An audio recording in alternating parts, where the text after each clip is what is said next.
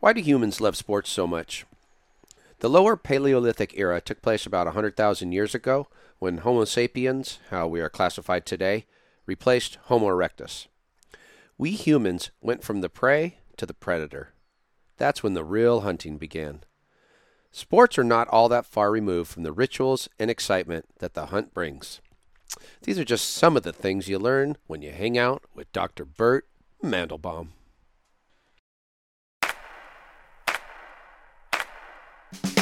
I'm a Venice, California born, Los Angeles based sports fan, one that has played, coached, announced, and promoted sports my whole life. My love affair with sports started in my own backyard and has led me to this podcast. Thanks to the support of the Amateur Athletic Union in East Bay, I'm excited to bring you Sports Stories with Denny Lennon.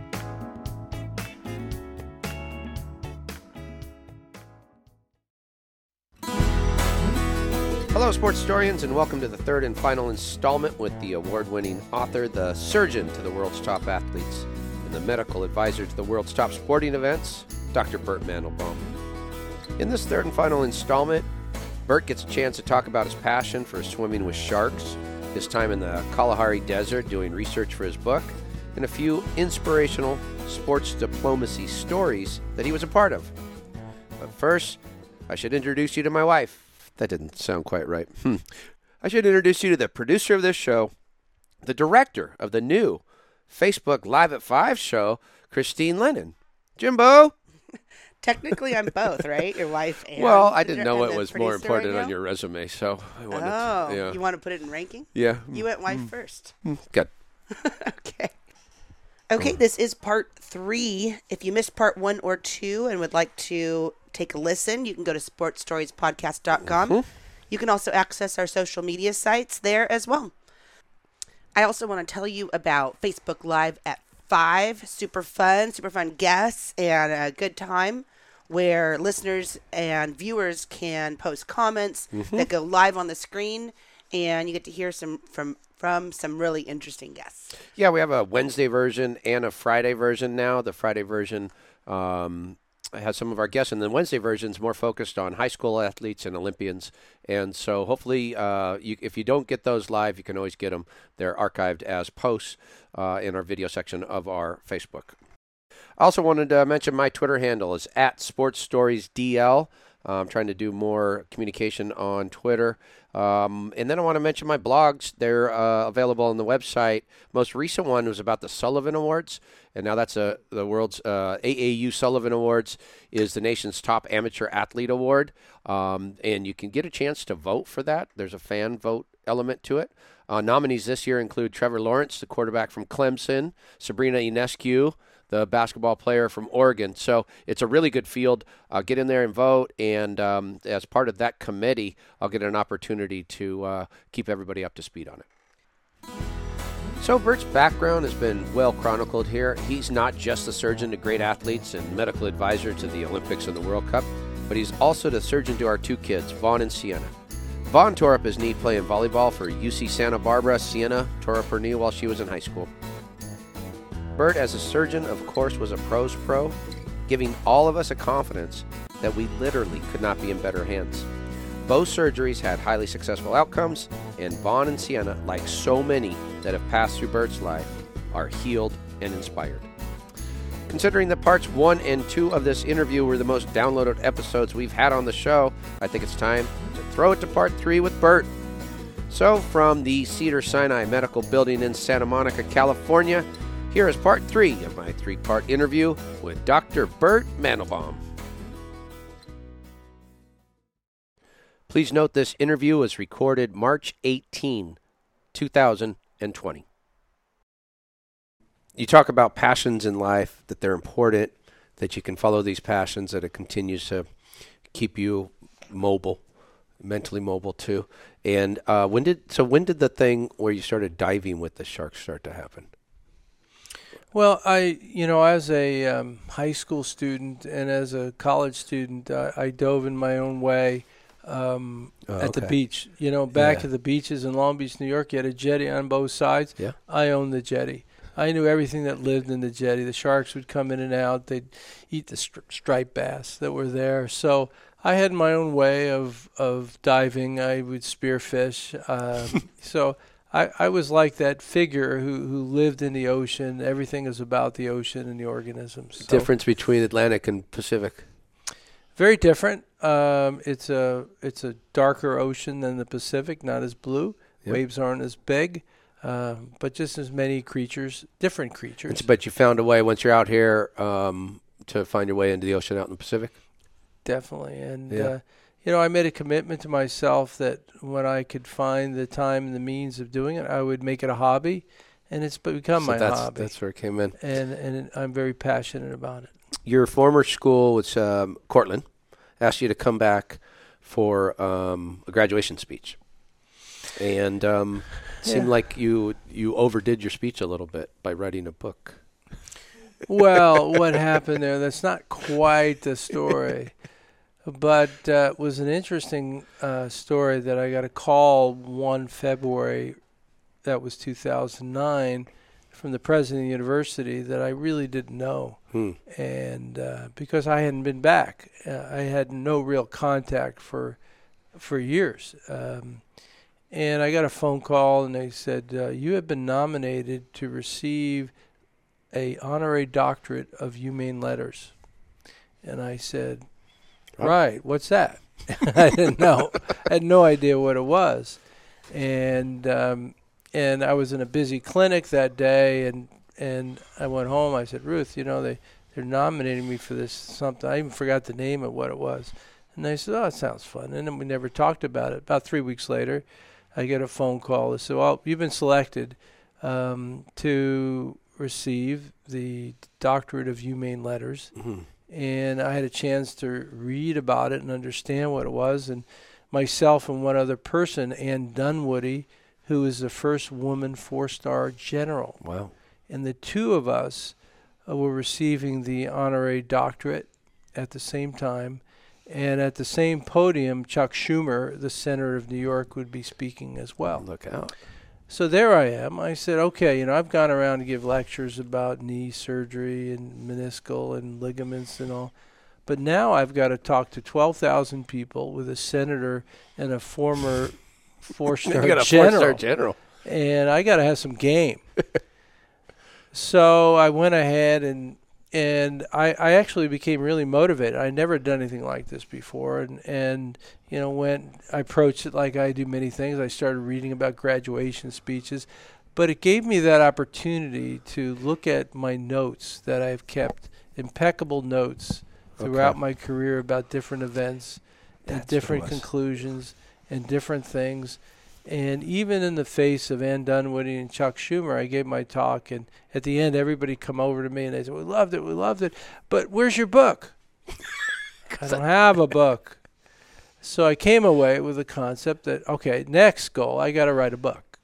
Yeah, right. And and, then, and I said, well, there's a book that, that's written that says how to write a book for dummies, maybe, you know. And I went around looking for that. no. So I went on this journey of of how to write a book. You know, you have to write a proposal. You need an agent. You need a publisher. Yeah. You need all those things, and and there's a whole challenge and story around that. But consummated, as you said, in 2014 with the Win Within. The um, part of the win within, we talked a little bit about, um, you know, humans and their evolution. Um, you talked about you went to the Kalahari Desert to as part of this research, right? To kind of um, what to get a glimpse of what it is that makes us who we are physically, if in effect. You know, I, I, I, we mentioned it earlier, the intersection of the life of sport and the sport of life. Right. How is that? Why is it us humans think in terms of athletics? Why do we love sport? Why do we love to run? What it is in us that when we come to eh, the finish line of the Boston Marathon, as I sat there in 2001, I was honored and I had the, the position of being right at the finish line in the Boston Marathon. And person after person coming off that finish line the first thing they did was they raised their hands just like that. Mm-hmm. And we call this celebratory pose.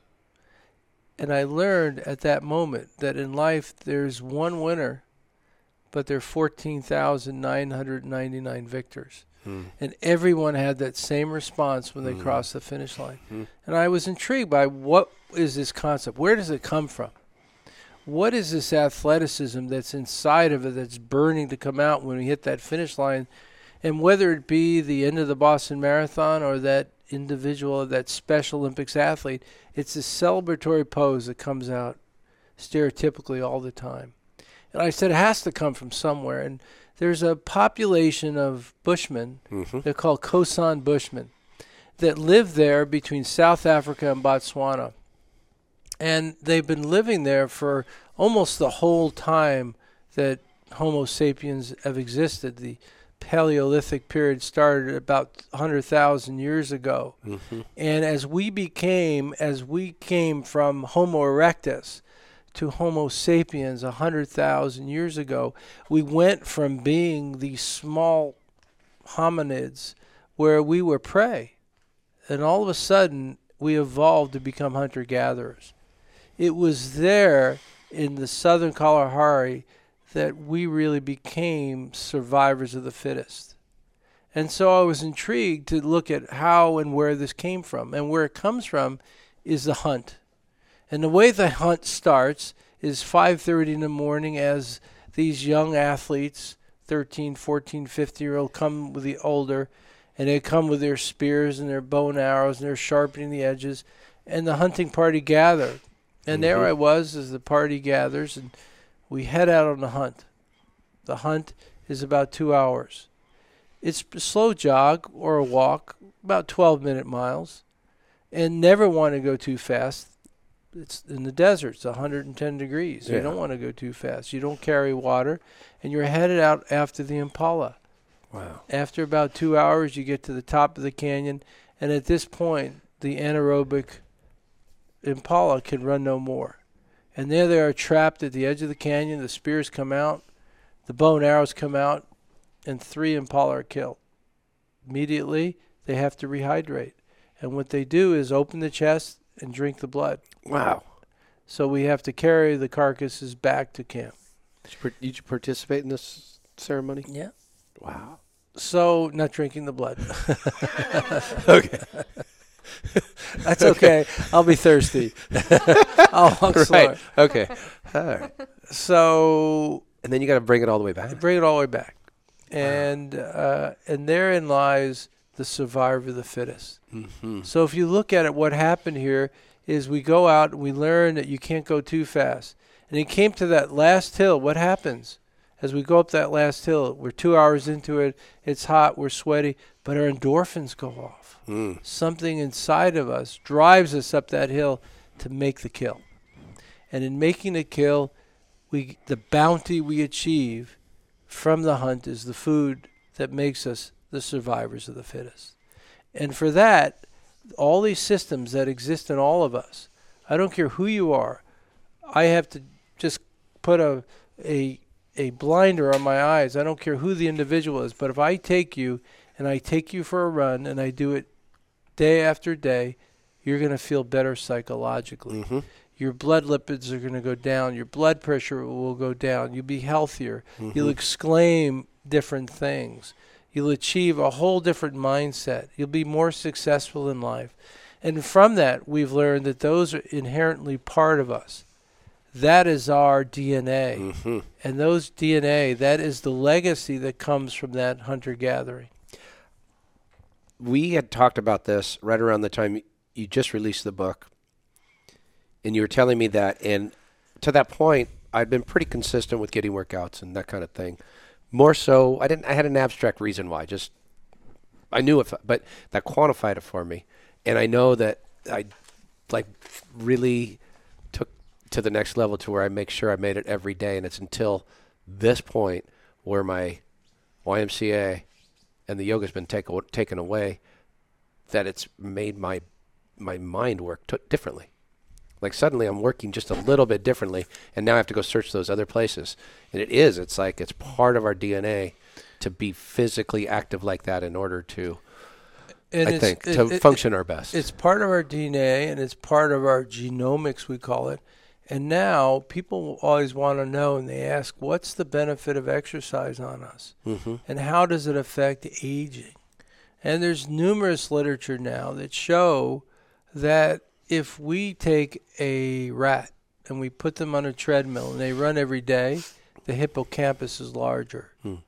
If we have them run every day and we have them do agility, whatever way we do it, not only is their hippocampus the larger, but the prefrontal cortex is larger. Why is that important? Because we know that exercise is our only drug that impacts at this time. Impacts life and longevity, impacts the quality of life.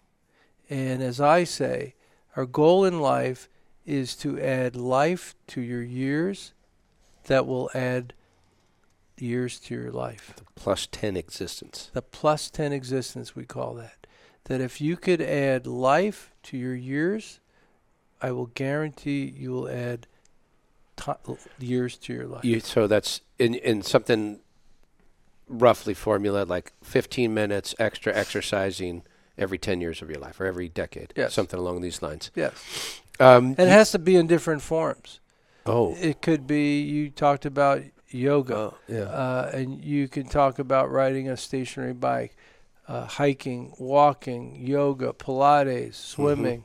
Choose your weapon. It, it doesn't matter. But I do think that we are programmed to walk and we're programmed to hike. Mm. And that's really part of our spiritual, physical, emotional existence. Uh, but exercise, going up hills, coming down hills, however you do it, if you do it on a treadmill, if you do it on a bike, um, whatever it is, a Peloton, um, do you, it. You um, had to had to uh, become the patient for a while. But you had an accident, I think, um, biking followed by running, and, and and they came within a short amount of time. So that that had to challenge you a little bit. Well, I, I hit I had some bad luck for a couple of years. Yeah. Uh, I had I was hit by a snowboarder, had to have back surgery. That's right. Um, and so I, I kind of changed my lifestyle. Before that, I they told me I couldn't run anymore. okay. After that, and so I started biking, and it became like the story of Job because over here, 12th in Arizona. So you got hit on the snowboard, and then you decided to bike, and then oh gosh. Yeah, and I was I was riding on a Father's Day a few years ago. I was riding to the office. Uh, I can't run, so I'm going to ride my bike. And this old geezer coming out of the alleyway at 12th in Arizona didn't see me on his left side and hit me and launched me. And, and fortunately, um, the bike was damaged, but I wasn't too damaged. So uh, I felt I felt like the, was a story of Job at that point that that uh, I had to figure some other navigational path where I, I was going to hit by snowboarders or I was going to hit off my bicycle. Well, and, and I would imagine it made you, um, you know, more aware as a as a doctor at that time. With people ro- rehab, you you know you intimately experienced it. Yeah, and and I think I, I have this philosophy of minimizing our risks. You know, you you've got to be responsible, focused, and everything we do, we have to figure out how to maximize benefits, minimizing risks in our approaches. Big Five Matrix is um, is it sounds that sounds similar in nature. Yeah, we, we call it the big five, and, and it's really five things that you have to do to be successful in life that successful people always do. And it starts with you are what you eat, you drink, and hmm you are what you eat, drink, think, and do. Which means you run your life by eating well, and you know people come up to me and they say, "Well, what's the best way to eat? You know, is it intermittent fasting? Is it eating paleo?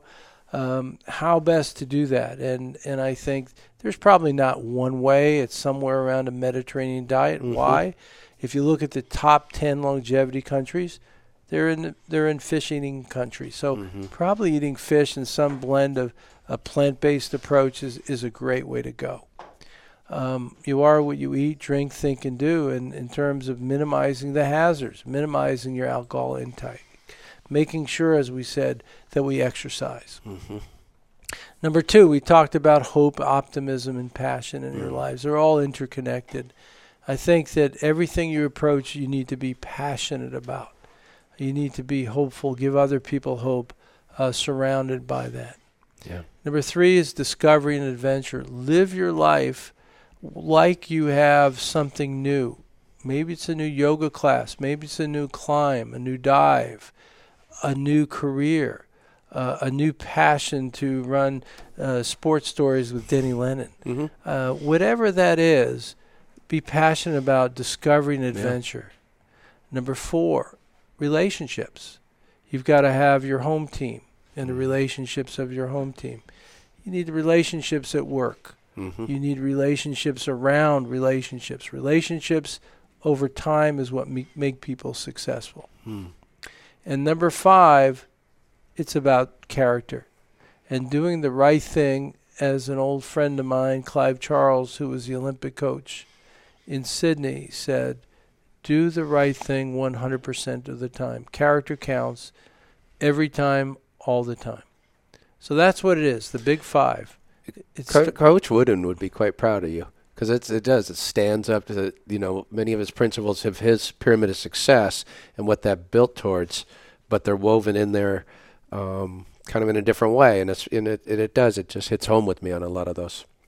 Yeah, I, I feel that for me, that's part of my role is to carry on the, the wooden legacy. Mm-hmm. And the Big Five really indoctrinate those pieces of, in my office and in my brain, is really impacted and imprinted with the pyramid of success. Um, I hope you don't mind if I bounce around a little bit. The Cliff um, Meadle, Meidl, Cliff Meidl. Cliff Meidl story. Um, there's just a few things here that are, that are, that are so inspirational, and and uh, I'd love to get 'em- get you to talk a little bit about them. Cliff Meidl is one of my favorite people of all times. Um, as a 20 year old, he had been on a summer job on an excavation site, and he's working and they're excavating, and he just comes up upon this power line and gets electrocuted with 50,000 volts. Wow, Heart stops. my he, goodness! He gets resuscitated, and the lower portion of his body is burned such that we have to do 14 operations. Fourteen. Myself and Dr. Malcolm Lesavoy, the plastic surgeon, operate on him. And he was an amazing kid. He was from Torrance, California, brought up like everyone else on a summer job, athletic, but not really an athlete. And at that time, exactly that time, we had another patient by the name of Tim Daggett. Gymnast. And Tim Daggett, we all know about Tim because Tim is now the face of USA Gymnastics at the Olympics for commentary and NBC. so forth. Yeah. But he won a gold medal in 1984 Yeah. for the American team as a gymnast and was part of the UCLA team. And in 1987, while competing in the World Championships in Rotterdam, coming off the vault, he breaks his leg, has a horrible injury, and it goes on to injure his blood vessels, develop a compartment syndrome, and he comes back from Rotterdam for me to take care of. And we do several operations, and that's in November of 1987. And he wants to compete in the Olympics in Korea in 1988. So we have between November and July. And we have to be able to qualify in Salt Lake City at the trials in April. So literally, we have from November to April, that six months, that he can compete in the trials. And uh, at that time, we do everything we can to get him ready. And one of the contacts he has is with Cliff Meidl. With Meidl. And what In, in in wherever your space is, rehab and so forth. yeah, they, they come in contact with them. They're both active patients. They're rehabilitating. And Tim taught me something that I had never known before. And I said, Tim, we can't do this. It's not enough time. And he looks at me and he says, Doc, you've got to learn something from me. And he says, What's that? He says, You have to dare to dream. And he pointed his finger at me. Wow. And from that moment on, I learned the concept of daring to dream Hmm. dare to dream. and it resonated me in me, Jeez. and it resonated in Cliff Meidl. The same concept. And so Cliff Meidl, and that's the story we're telling, was an individual who, because of his legs, he's missing half of his knee and they're covered with flaps and he kind of limped a little bit. But he said, Well, I can't really participate as an athlete, but I'm going to start rowing. And he became part of outrigger rowing Mhm. clubs and Yep. rowed and rowed, much like Forrest Gump, uh, and rowed and rowed and rowed and rowed until he made the Olympic team what? in in in 1996. What? He made the Olympic team for Olympic kayaking, What the heck? and he didn't have any great accolades in winning anything, no gold, but not the Paralympic Games, but the Olympic Games. Here was this handicapped individual competing in Unreal. Olympic Games in rowing, and he made the team. That was in 1996. In year 2000, at the opening ceremonies in In Sydney, yeah. He was selected to carry the Olympic flag. And that one moment in that one stadium, I was there watching, and when he looked over, carrying that flag, Oh my God. and all those memories of all those 14 procedures, and the concept of daring to dream came forward, Jeez. and there he was. And here's an individual who truly was not the winner. He never won gold or silver, but he was a victor and a victor in his journey. Jeez, that's intense. That is unbelievable. Yeah. Great story. Wow. Okay. Honey, um, you think it might be time for a commercial? Vámonos a Casablanca. Vámonos a Casablanca. Casablanca Restaurant in Venice, proud sponsor of Sports Stories with Denny Lennon. So, Christine, do you know uh, much about Casablanca? The movie or the restaurant? Oh, nice. Uh, how about the movie? You mean the 1943 Best Picture? Yeah. Produced by Warner Brothers? Yeah, that's the one. All right. Uh, do you know who played Elsa? Elsa was played by Ingrid Bergman, I believe. What? Who played Rick? The Bogue, Bogue, Humphrey Bogart. Wow, this is amazing. Do you know much about? Uh, well, do you know where the city's located? Well, I think it's like a port city in North Africa, Morocco. Uh, Morocco. Yeah, Yeah. yeah. This is something different. Uh, yeah. And how about um, the restaurant? Do you know where the restaurant's located? Oh, the restaurant's one of my favorites. It's right there on Lincoln at Rose. Well, um, it is. So you answered all of the questions correct, as opposed to the last time we did this commercial with the other producer. However, uh, I want to say this: while we're closed during these uh, coronavirus times at Casablanca, they will be delivering um, packages, or you can pick up packages um, of food, and it's it's in effect the same that we got catered at our Super Bowl party, which was legend. Legendary Super Bowl party And for it's all a- who missed it. it was something else. Like there's a taco bar with three different meats. They got enchiladas. They got their world famous um, tortillas. And uh, Carlos told me this: if you uh, are to mention sports stories with Denny Lennon, if you call him and mention sports stories with Denny Lennon, he'll throw in either a discount or margaritas. His number is 310 505 5091. That's 310 505 5091. You ask Carlos for the package deal and tell him you want the SSDL discount and or margaritas. Casablanca Restaurant and Sports Stories. I think this is the beginning of a beautiful friendship. Vámonos a Casablanca. La comida para la familia. Vámonos a Casablanca. Vámonos a Casablanca. And now back to our Sports Stories interview with Dr. Bert Mandelbaum. um, life of sport and sport of life and and when you when you said that one of the things I thought about we also have another guest that's going to come up who um, was a rear admiral in charge of NATO security in Kabul on the backside of Afghanistan and he started setting up uh, groups to come over to teach sport and using sports as a diplomatic kind of tool. Um, you've been at the middle of that on a few different things. I think one was um, in Korea right after 9 11. Yeah, we had an amazing moment. It was um, the World Cup in, in 2002. It was September 11th. We all know what happened. Mm-hmm. Um, and we're getting ready for the World Cup, and um, part of the World Cup indoctrination was flying to New York and going to Ground Zero Hmm. with with the fire department survivors, living that experience Mm. was just amazing. Being in in Yeah. that environment, and then we all flew uh, from New York uh, to Seoul, Korea, and we were greeted there by the 82nd Battalion, who was basically adopted us the whole time, Cool. as well as 25 other State Department and CIA agents. Okay.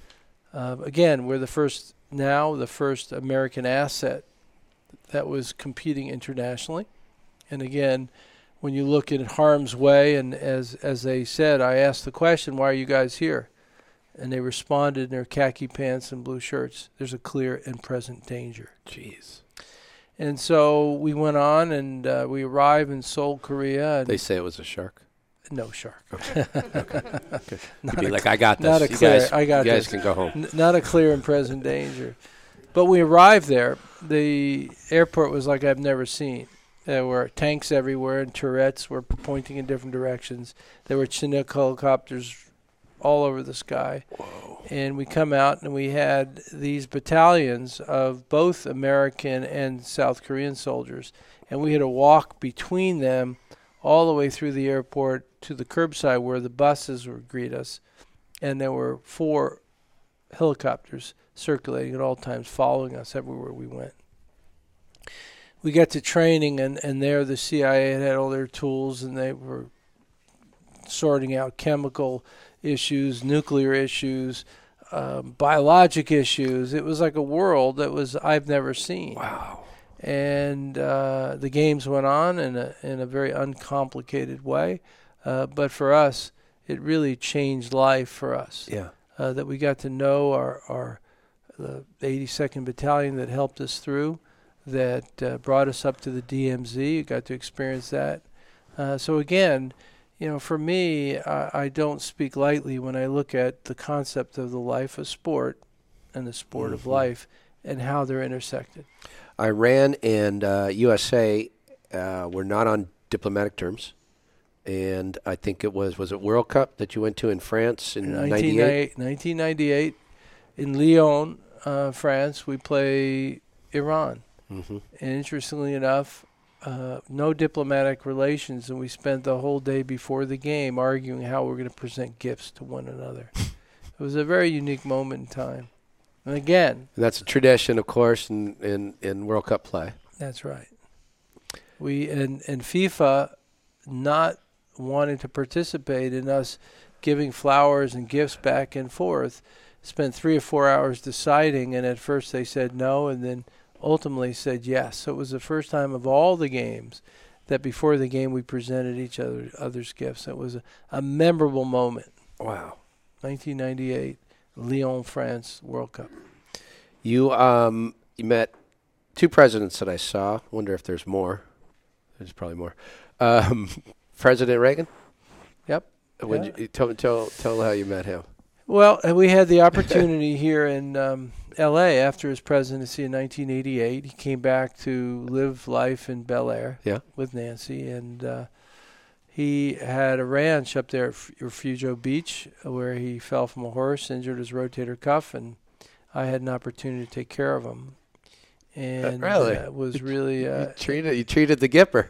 treated the Gipper, and uh, it started a, a long-lasting uh, relationship that I, I had with him Wow. uh, from really 19 late 1988 until around 93 94 when he began to uh, yeah. distance himself Um, how'd you meet President Clinton?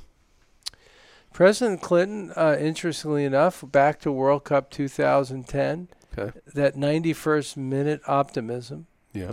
Uh, he was there with the U.S. team Oh. uh, in South Africa, and he came down. And he spent a couple hours with us in, in the in the locker room, and I have a great photograph because when he gave a speech, uh, his finger went up, and he said, "Boys, the most important thing in life is always optimism."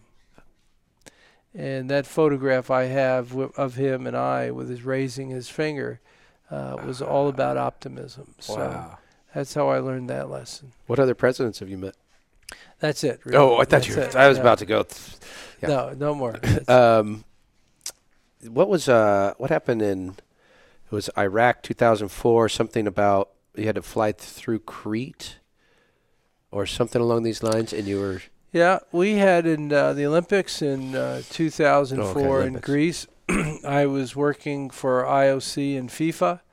Um, interestingly enough, we're at war with Iraq, and the Olympics are Mhm. going on. And at that time, the Iraqi team uh, couldn't fly from Baghdad to Athens Mm. or Crete. They had to go by vehicle across into uh, Syria Okay. and then come down to Amman, Jordan, and they could fly from there.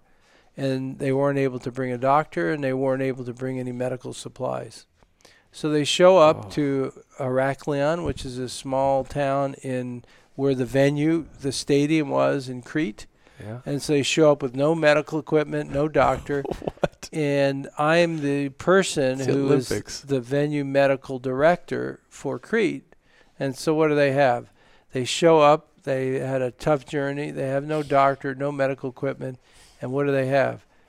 An American American doctor who's got to take care of them. And and they look at me, I look at them and I said, "Whoa, this is going to be uh-huh. a, a really an interesting thing." And they treated me extremely coldly in the beginning, but one of the most amazing moments about 10 days later, they played Australia and they beat Australia. And after these games the Olympics, we're always doing doping control. And there's usually a few people left from the respective teams. So there it was, myself and the Iraqi team. Uh, and it was just at this time two players, an administrator, and a doctor, and we're the only people in the van. And they were so excited, they began to sing and clap in the van at one o'clock in the morning as we're driving through the Greek countryside.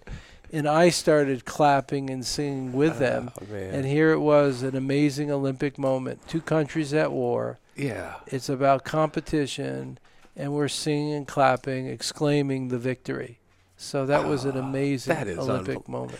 You compared that with what was so disappointing as a youngster, and I had such idealism about the Olympics, still do, but our boycott in '80 and the subsequent boycotts in '84, and it was that's the one place where you can see, you know, these citizens from those parts of the world that will compete and honor. And that that's really what the Olympic spirit is about. You know, Sure the is. Olympic spirit is about learning that it's process over outcome. Learning that it's it's taking part rather than the win. That it's the journey over the destination. And if there's something that we really want to convey to all of us, especially now, are those basic principles as we go through this crisis at the moment. I um, if you don't mind, I got a couple things. Um, epigenetics. Um, can you explain that a little bit? It seems like one thing I've always admired about you, whether it's that innovations in technology or data sets or genetic mapping or artificial intelligence, you always seem to um, adapt, and then somehow you move to the front of the the pack and being able to um, help the rest of us understand it. Epigenetics is, is a fascinating field, been around since the 60s. Mm. You know, as we, we know about Watson and Crick, and describe the genome. And where we basically have these 23 chromosomes, Mm-hmm. and then we have the ability to repair and impact these genes over time. You can injure the genes with chemicals and radiation, or you can enhance those genes um, by uh, hormeism, it's called. Hormeism. okay. Hormeism is, is the concept of, of the changes that go on in our body that positively influence the genes Hmm. through epigenetic pathways. And what that means, it's turning on these genes. These hormones that exist are called sirtuins, S I R T U I N S. And these are the I'd products of epigenetics that turn on certain genes preferentially. Back to those rats that are running on that treadmill Mm. and the brains Mhm. are getting bigger and stronger Mhm. and our hearts are becoming cleaner, devoid of lipids and cholesterol. It's all in the epigenetics that are influenced by the exercise. Turning on the right genes, having the the players and the cells and the growth factors all in place so when we turn on those genes we get the positive benefit. And that's really where we're focused now in understanding how we could affect the genome in a positive way. Scientists are understanding these processes, which genes can do what and how, and also splicing out other genes. And again, that's that genetic engineering Wow. that we're seeing as some of these big innovations going forward. But the epigenetics are, are basic because back to you are what you eat, drink, think, and do in and of itself. No big technology. You, in fact, can influence your epigenetics through this concept that we call hormeism. Okay. You, uh, tech, um, newer technology as it's going to assist you in what was your you know traditional job of knee repair or replacement and the like. I think I heard you talking about how it can really specify how you might either replace a knee, hip, what have you. Robotics. Yeah, we're in a time of, of fantastic innovation here, and it's it's really interesting. We're, we're dealing with this, the challenges of this crisis. At the same time, there's so many great innovations right now. We have robotics, 3D printing, uh, we have artificial intelligence, uh, big data sets being evaluated, evaluated, and now regenerative medicine and orthobiologics. All of these things going off, and all relating to our ability to add resistors to that one semiconductor and allow it to compute at greater and greater exponential rates, what we call Moore's law. And so we're seeing all this technology that's floridly developing around us uh, that is really taking us to the new levels. And again, just a few weeks talking about this and the importance of this in relationship to human beings in a humble way right now. We're humbled Mm. by that hmm even though we have these computers, these technologies, semiconductors, these resistors, we're humbled, taken to our knees by a virus. Wow. I always, whenever I talk to you, I'm both inspired and ready to do great things and exhausted. My brain never works so hard. Don't worry, I got some dumb stuff coming up. but I got a couple uh, hard questions for you and then some easy ones. Good. Okay? Good. Most impressive athlete you've been around? Told you these were going to be difficult. You know, for me, the most impressive athlete uh, I've been around, um, it's hard to say the most impressive because there are so many im- impressive athletes who have impressed me with their abilities. But people like David Beckham, uh, who who in many ways was a wizard. Obviously, the women know him as a wizard of of his ability to uh, Woo. Woo everybody and his uh, on camera, off camera, Mhm. uh, and spice and the like. Um, uh, Tiger Woods, Mm. uh, for me, uh, it was is just beyond understanding. I was asked to follow him around at Riviera some 12 or 13 years ago. Yeah. Six ten in the morning, I'm on the on the gr- the practice green, and uh, he's hitting one after another from 15 feet the hole. It was amazing. It was almost robotic how he can do that. hmm And then something happened as the fog rolled over. Uh, the caddy brought him into about 10 feet. And he sat there, put three balls in front of him. He put his left hand over his eye, his left eye. And as he hit the ball, you saw him count one, two. And after one, two, he looks up and he rims the top of the hole. Next ball. Hits the ball. One, two, looks up. He's rims the top of the hole. Third ball. One, two, rims the top of the hole.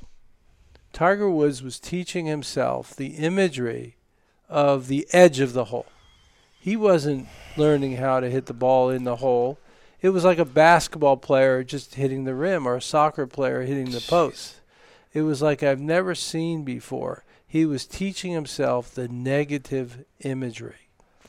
Now that in and of itself, What the if if that's not a superstar or someone who has these incredible powers to even think about that, let alone practice that, for me, it was amazing to see. um, he one time I went to go watch a golf clinic in Orlando, and he was hitting balls. And he said, "I think Buick was a sponsor." So there was an open driver's window, and there's a big tree right in the middle. And he goes, "Let's." And there's car over here, car over both sides. He said, "Let's take the ball around the and go." And he would put it in the window, 200 yards out, and then he would go this way around it. And I went, Incredible. What's, what, wait, what's going on? like, yeah, that guy. Um, how about most uh, impressive coach? You know, I, And I I say impressive for a reason, because others I ask different questions, but you, I'm always interested in what impresses you, inspires. I, I have to say, Coach Wooden. Mm. Um, I, you know, again, there are a lot of great coaches I have been around um, um, who have taught me a number of great things. But I Mhm. think Co- Coach Wooden is really Yep. in rarefied earth and air uh, in terms of his ability to, uh, with poetry, with philosophy, with dictums, with mandates. Yeah. uh, so powerful on so many different human levels. Uh, you got a team that impressed you that worked together particularly well, fine the machine. Yeah, you know there are so many great teams. You know, you go back, uh, you've learned from the New York Knicks of the '60s: Mm. Dave Bradley, Monroe, DeBusschere. Reed. Uh, Phil what I Jackson coming I- off the bench. Phil Jackson coming off the bench. Mm-hmm. What I loved about that team is is, and I love about any team that can function as a team. Mm. that really are trying to not shine on themselves, their own ego. We look for those characteristics in our Mhm. in our icons today, and I, we don't see it. One of the problems today is that we don't have iconic individuals that we can look and say, "I love that team," Mm. because they're unselfish. They want to work together. There's nothing about I. There is no I in team. Mm. You have a. You mentioned that play in World Cup. Is there a play, one particular play that sticks out in your mind? Yeah, um, I think for me right now it's Tiger Woods winning the winning the Masters last year, hitting that uh, he's down uh, 14 holes and Mhm. he hits that last putt. Uh, for me, that was I don't think I've been more electrified by one play. Uh, that one ball and the ending of that, and as he hit that ball into the hole, what he did with his arms went up, and in slow Yeah. motion, the celebratory pose went up That's something else. and you you just saw his whole life from his wife to his kids to his problem with Yeah, with all of it. opioids to his problem with that arrest video and to see All that the surgeries go, you went through. all the surgeries and went through and and to realize that this iconic athlete is an iconic human being Yeah. and it's just that one hole that one moment really showed that All right. Get ready, Bert. We're going to dumb it down a little with some TV show questions. Choose one of the following three as a show, uh, your favorite show. Quincy, MD, Jack Klugman, remember. mm-hmm Emergency, mm-hmm or Shark Week. shark week Okay, understood. easy Well, Let's try this. Let's do another one. Um, choose one. ER, mm-hmm General Hospital, mm-hmm or Shark Week. shark week Okay. All right. All right. All right. You get the pattern. This is going to get a little tougher right now. Sharknado, Ooh. Shark Tank, Uh huh. or Shark Week. Shark Week. Oh man! All right, so we're going to close out our TV show You- you, questions. You, know, you, you know your your Yeah. guest. which show? Which show jumped the shark the worst? All right, was it the Brady Bunch when they brought around cousin Oliver? Was it the Flintstones when they brought over Gazoo? Or was it actually Happy Days when Fonzie threw on his skis and literally jumped over the shark? I think it was Fonz. Very good. You passed that easily. All right, here comes some rapid fire for you, Bert. You ready? Yeah. What was the first pet you had? Uh, first pet was a um, was a dog, an Airedale dog Name? named Chips. Chips. First car. Mustang, Ford. Ooh. Burned more oil than it did gas. Favorite sports team as a kid. um, the uh, New York Yankees. Okay. You had a nickname as a kid? Uh, it was Treb. Treb. Where'd that come from? Just for playing with the letters. T R E B. Oh. B E R T. I thought you were playing with the treble and No. the bass. and the- Uh, favorite board game. Uh, favorite board game has to come down to Scrabble. Mm. Favorite main dish. Maine, as in the state. No, no, no. first, that's a good. That's a first answer. Now your favorite uh, main entree here. Yeah, I, I would still say lobster. You say lobster. Fair Yeah. enough. Um, favorite dessert. Um, my favorite dessert has to be carrot cake. Mm. Favorite movie. Uh, favorite movie is uh, Jimmy Stewart. What a Wonderful Life. Mm. Frank Capra. hmm Favorite musical group. Uh, has to go to be the Beatles. Yeah. Favorite author. Uh, favorite author goes right back to John Wooden. Mm, solid. Favorite professional athlete. Favorite professional athlete is, and I'll answer this in a very simple way, are all the professional athletes. Hmm. Um, I think I know this answer, but let's call. Let's say this: Where specifically did you meet your wife? In the A level of uh, the CHS building at UCLA, Excellent. What was your first date? uh, it was in the hallway uh, in the basement of UCLA. All right. And um, what's your favorite quote? Uh, my favorite quote is um, my very favorite quote is is from John Fitzgerald Kennedy. Mm-hmm. It's not about what your country can do for you; Mm. it's what you can do for your country. Mm-hmm. And and I think in those words that the legacy of JFK really has impacted people like myself Mm-hmm. because it's that empowerment that we have to always remember that if we lose that as human beings to empower the individual to be the best they can, Mm-hmm. to challenge them, to challenge what they're doing, to look into their own eyes, to look into their own lives, and really develop their own mission, their own vision, their own plan, their purpose in life, really comes from that one quote, that one moment. Mm. And then from that one quote came and it changed human life through his quote at Rice University Mm-hmm. when he said in 1961 that we are going to put a man to the moon and have him come back safely by the end of the decade. And when he passed away in 1963, he had no knowledge what a lunar excursion module would be Nope. how to go about doing that, the discovery and adventure of and the teamwork and the steps of the Mercury missions, of the Gemini missions, and the Apollo, both successes and failures, and to reach that July 29th, 1969, and to reach the moon in that way, as Neil Armstrong stepped on, is like none other. Like none other. Um, speaking of none other, you know, um, as impressive of a person as you are, and it's inspired I am by you, I have to, my most heartfelt feelings really revolve around my children and knowing that both of them came to you injured and then have gone on to lead these lives that allow them, you know, to do great things because you fixed them. And we're not the only ones. There's all of these people you've touched personally and also philosophically and by extension. Um, but it's with great gratitude. I say thank you for doing the interview today, and I say thank you for being you and helping my family. I have um, one more important quote that we'll end with, if I may. Please. And it was a quote by my my favorite of all time, JFK. Mm-hmm. And he said that the word, the Chinese word for crisis is two strokes. One is for danger, and one is for opportunity.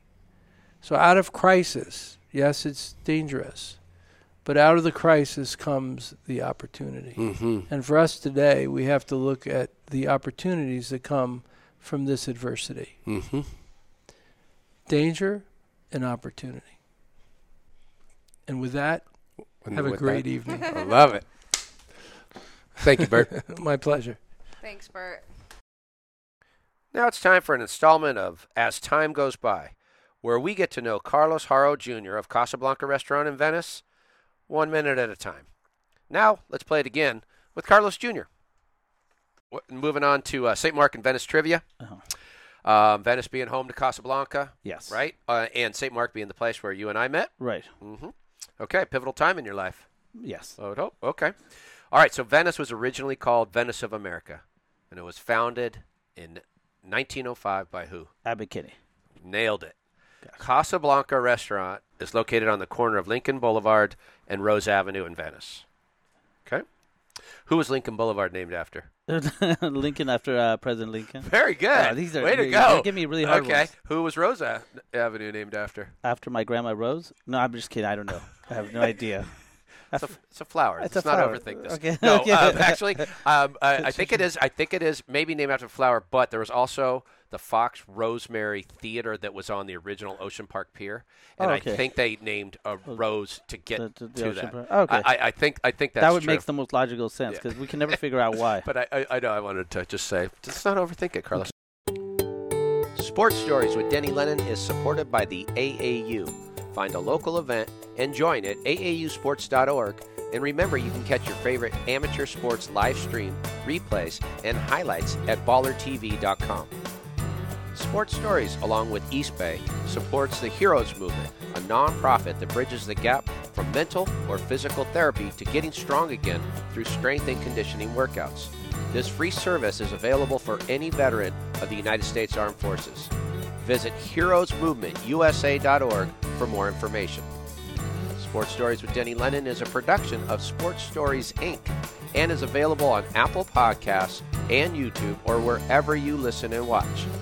Don't forget to subscribe, rate, and give us a review. It really helps spread the word. You can find all our social media links, archives, and other info on our website at sportstoriespodcast.com. Special thanks to the John R. Wooden Course and Wooden's Wisdom. Original music for Sports Stories is courtesy of Lennon Music Productions. Original images by Sienna Lennon Photography. Sports Stories is produced by Marley Rice, edited by Bob McCall, and researched by Teresa Dolan.